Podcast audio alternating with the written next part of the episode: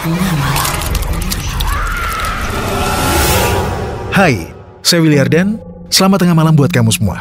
Selamat datang dan selamat mendengarkan podcast lewat tengah malam. Podcast ini menghadirkan cerita dan kisah misteri mengenai pengalaman horor yang dikirimkan oleh teman tengah malam. Tapi, yang lebih luar biasanya pembuatan podcast ini dibantu oleh rekan kami Anchor. Anchor bisa bantuin kamu ngebuat podcast mulai dari rekaman, edit suara, tambahin lagu, backsound, semuanya bisa kamu lakukan sendiri dalam satu aplikasi. Serunya lagi, aplikasi Anchor ini gratis buat kamu. Bisa di-download langsung dari App Store dan Play Store, atau bisa juga diakses dari website www.anchor.fm. Lewat Tengah Malam.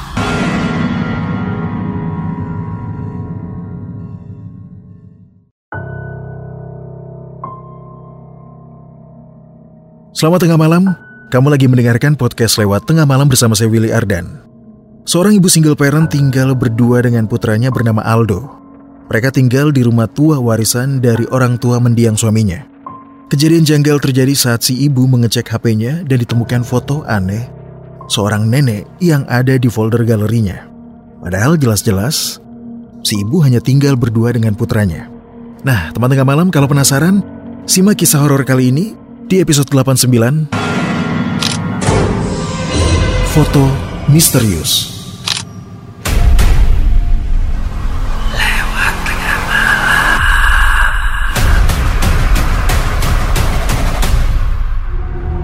Ini cerita yang dialami tante saya dan saya merinding saat mendengar ceritanya. Kejadiannya kira-kira dua tahun yang lalu. Tante saya ini seorang single parent. Di rumahnya cuma ada dia dan putranya yang usianya tujuh tahun. Jadi waktu itu dia cerita kalau dia baru beli handphone baru. Ya, mungkin baru beberapa hari. Awalnya sama sekali tidak ada masalah. Tapi di sinilah awalnya. Kejadian pertama.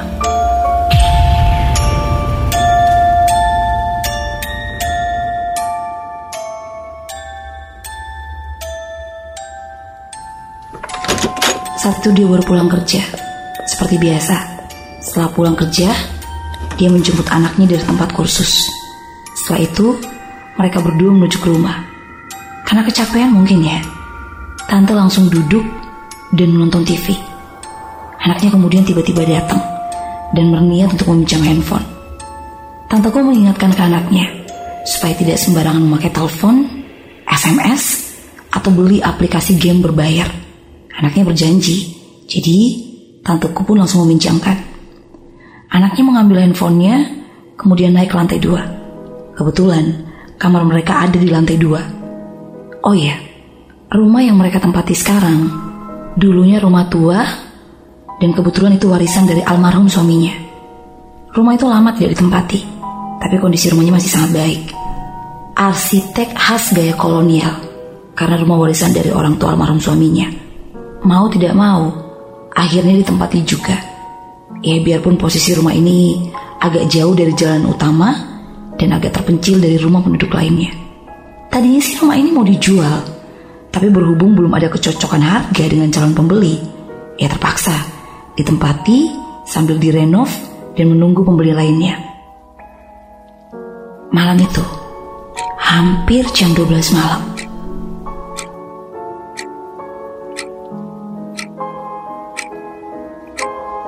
Merasa mulai ngantuk, tante saya mematikan TV dan naik lantai dua.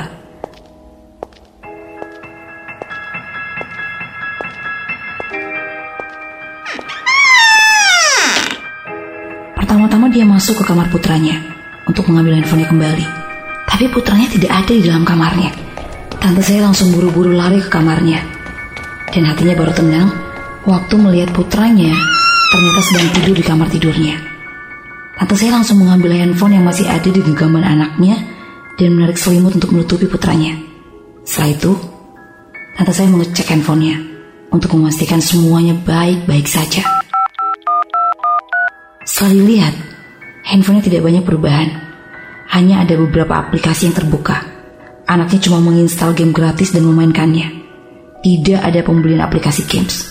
Setelah itu, tante saya membuka folder galeri. Di situ ada beberapa foto yang rupanya diambil oleh putranya. Sepertinya anaknya mencoba kamera handphone dan sembarangan menjepret kamar di lantai dua. Tanteku mulai melihat satu persatu foto sambil sesekali senyum dan menghapusnya. Ada foto tampak pemandangan luar jendela, foto isi kamar, foto lampu kamar. Ya, lumayan banyak foto yang anaknya ambil. Dan lalu, sampailah pada foto yang terakhir. Buat teman tengah malam yang punya pengalaman horor, biar cerita kamu bisa muncul di podcast lewat tengah malam, kirim cerita kamu lewat email di willyardan13 at gmail.com. Buat kamu yang pengen bikin podcast, langsung download sekarang juga aplikasi Anchor dari App Store dan Play Store, atau bisa juga diakses dari website www.anchor.fm. Anchor bisa untuk edit dan upload podcast kamu. Dan yang paling penting, Anchor gratis buat kamu. Aneh, yang terlihat justru foto anaknya yang sedang tertidur di ranjangnya.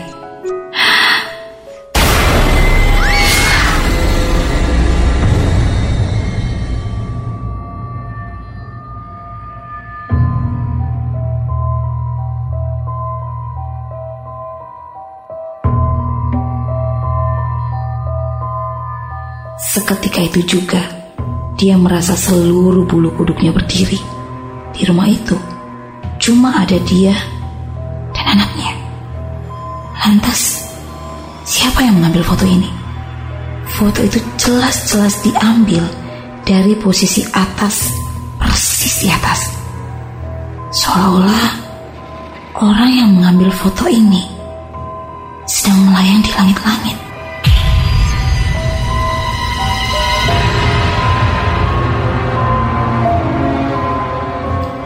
Seketika itu tangan tanteku gemetaran memegang handphone dan dengan sangat pelan dia melihat ke atas. Tapi tidak ada apa-apa di atas. Cuma lampu antik yang menempel di plafon rumah tua. Perasaan tidak enak mulai mengganggu. Tanteku langsung menggendong anaknya ke kamarnya. Dan dia juga tidur di kamar anaknya malam itu juga. Tidak lupa mengunci kamar dan berharap itu cuma kebetulan saja.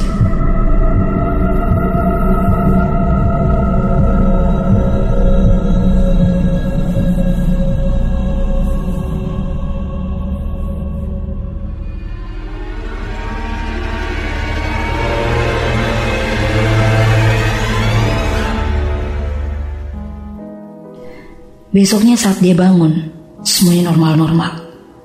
Semalam selama mereka tidur, tidak terjadi apa-apa. Tapi dia masih merasa belum tenang. Saat dia ada di kantornya, dia bertanya kepada teman-temannya tentang foto itu. Rata-rata memberikan saran untuk selalu mengunci pintu dan jendela. Takutnya memang ada orang yang menyelap masuk rumah itu. Tapi ada juga teman tanteku yang menyarankan kalau rumah itu harus dinetralisir. Karena bisa jadi ada gangguan makhluk astral. Karena rumah tua yang pernah kosong bisa jadi tempat yang paling mudah didatangi makhluk halus.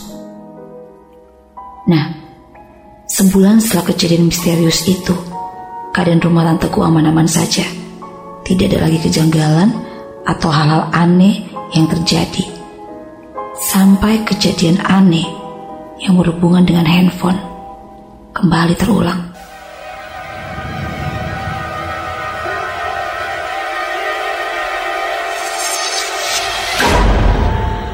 Tanteku memeriksa kembali handphonenya setelah anaknya meminjamnya.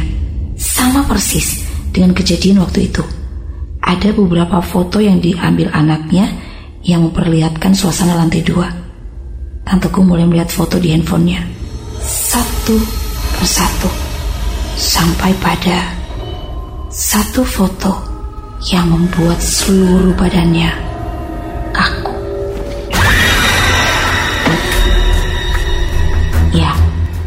di foto itu tanteku sedang tidur bersama anaknya. Dan lebih anehnya lagi, foto itu tampak dari atas. Yang artinya siapa pun yang memotretnya seharusnya ada di atas atau melayang. Dengan agak gemetaran, dia lanjut menghapus foto itu dan memastikan dia tidak salah melihat. Tapi beberapa kali dia melihat foto yang lain dan memperhatikan di layar handphone. Ternyata, ternyata ada wajah seseorang. Wajah nenek tua yang dipotret anaknya. Persis di plafon rumah.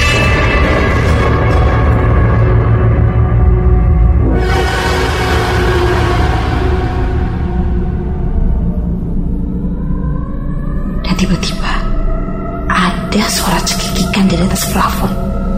Secara perlahan, tanteku mulai memberanikan diri. Dia melihat ke atas.